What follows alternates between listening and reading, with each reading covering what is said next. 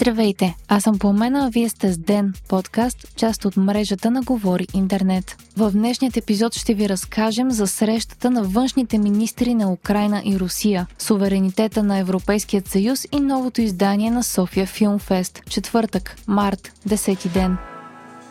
Днес бе началото на преговорите между украинският и руският външни министри в Анталия с посредничеството на турският им колега. За съжаление, те масово се определят от медии и анализатори като провал. По време на самостоятелната пресконференция след срещата, руският външен министр Сергей Лавров отново повтори опорните точки на Русия. Лавров каза, че Руската федерация не е нападала Украина и не планира да напада и други страни както и че не смята, че може да се стигне до ядрена война заради настоящата военна операция. Според него в Украина се е създала ситуация, която е била пряка заплаха за Руската федерация. Лавров говори също за освободените от Русия региони в Украина, нацистите и фалшивите новини за руски атаки срещу цивилни цели в Украина. През последните 24 часа световната общност бе шокирана от новини и снимки на АГ болница в Мариупол, която е била бомбандирана от Русия. Президентът Зеленски съобщи за ранени родилки и починало дете. Първоначално от Руската федерация отхвърлиха всякакви обвинения за обстрел по цивилни цели, след това заявиха, че не знаят, както и че по този начин се създават фалшиви новини. А последните им твърдения са, че нацистски организации използват болницата като база за операции и обстрелът е бил по тях. Информационната война очевидно се води с пълна сила и в последните дни Русия обвинява САЩ и Украина в съвместни лаборатории на териториите на източноевропейската страна, където са били произвеждани биологически оръжия. Вчера САЩ категорично отрекоха тези обвинения.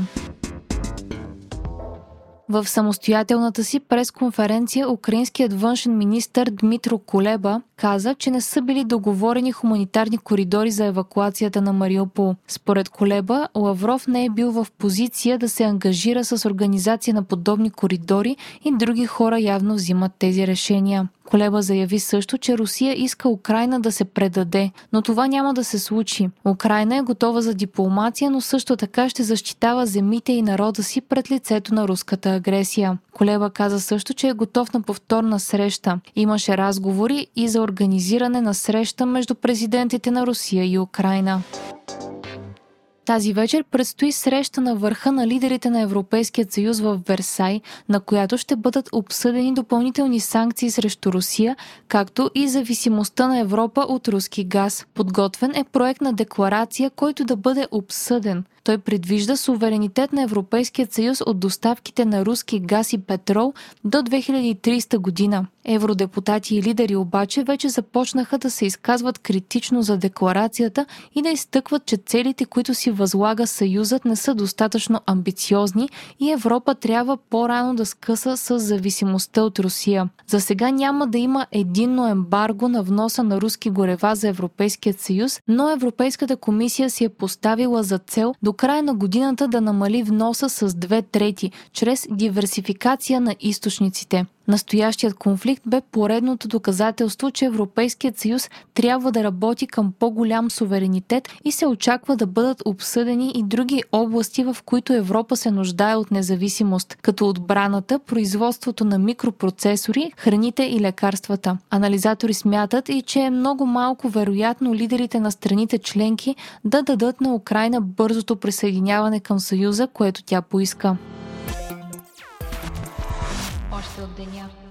Продължава сагата с изгоненият от Украина лидер на Възраждане Костадин Костадинов. Припомняме, че Костадинов съобщи, че е влязъл в Украина без да казва на никого в България, но е бил заловен от украинските власти и информиран, че няма право да посещава държавата в следващите 10 години, тъй като е лидер на проруска партия. Костадинов определи това, което му се е случило в Украина като смъртна присъда и обвини България в предателство. Вчера от Продължаваме промяната отправиха запитване към българските служби ДАНС и МВР дали и защо Костадинов има черен печат да влиза в Украина и с каква информация разполага Украина за лидера на Възраждане, за да стигне до това крайно решение. Днес пък партия Възраждане от своя страна поиска службите да разследват кой е издал руските връзки на лидера им на украинските служби.